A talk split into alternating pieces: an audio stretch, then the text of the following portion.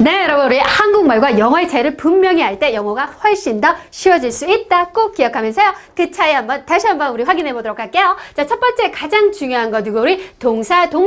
사랑한다, 공부하다, 놀다, 먹다, 차다 등의 우리 동작이나 행위를 표현하는 동사의 위치, 동사의 위치가 가장 큰 차이였었죠. 우리 주어 바로 다음에 누가 등장한다? 동사 등장한다. 자, 두 번째 우리 동사 다음으로 number 2라는 표현을 썼는데요. 두 번째 중요한 누구? 우리 명사.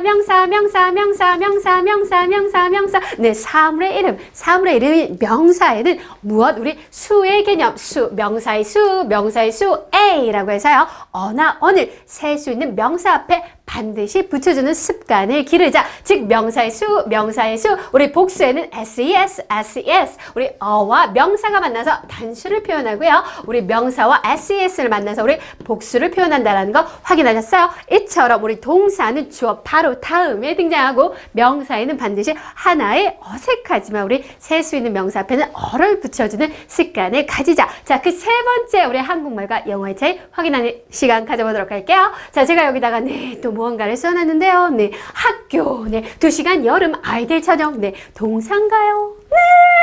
자, 동사 아니죠. 자, 이 친구들 무엇이죠? 네, 죄다 이름이죠. 뭐 건물의 이름, 시간의 이름, 뭐 계절의 이름, 뭐 연령별 이름 또는 뭐 우리네 식사의 이름 등등등 죄다 이름이네요. 자, 그래서 학교, 2시간 여름 아이들 저녁 이 친구들 무엇?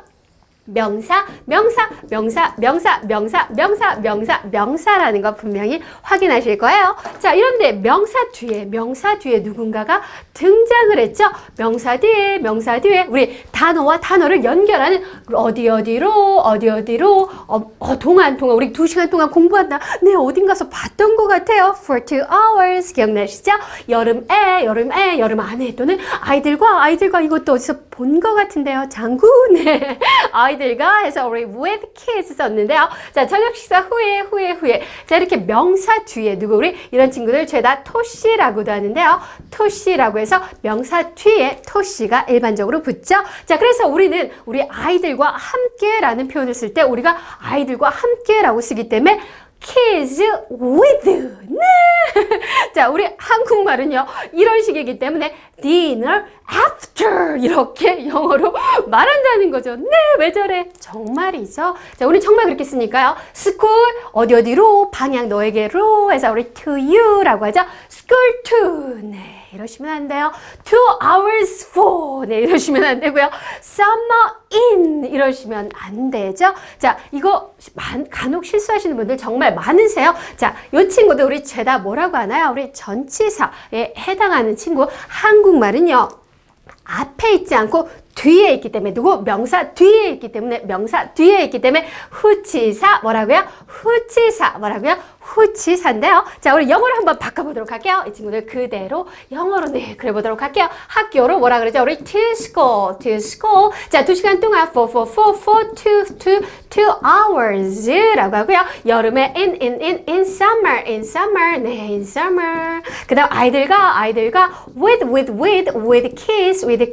자, 저녁 후에 뭐라 그래요? 우리 after dinner 라고 해서요. 누구? 우리 명사가 요렇게 어디 앞에가 아니라 뒤죠. 누구리? 네, 여기 네 친구 제가 똑같이 표시해 볼게요. 어디로 몇 시간 동안 안에 누구와 함께 후에라는 누구리 토시들이 어디에 명사 앞에 위치하기 때문에 영어는 무슨 사?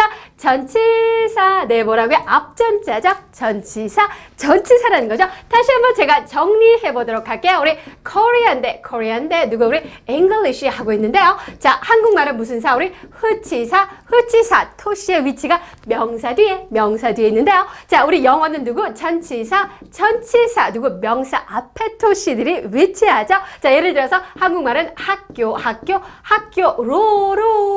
로지만요. 자, 영어에서는 누구? to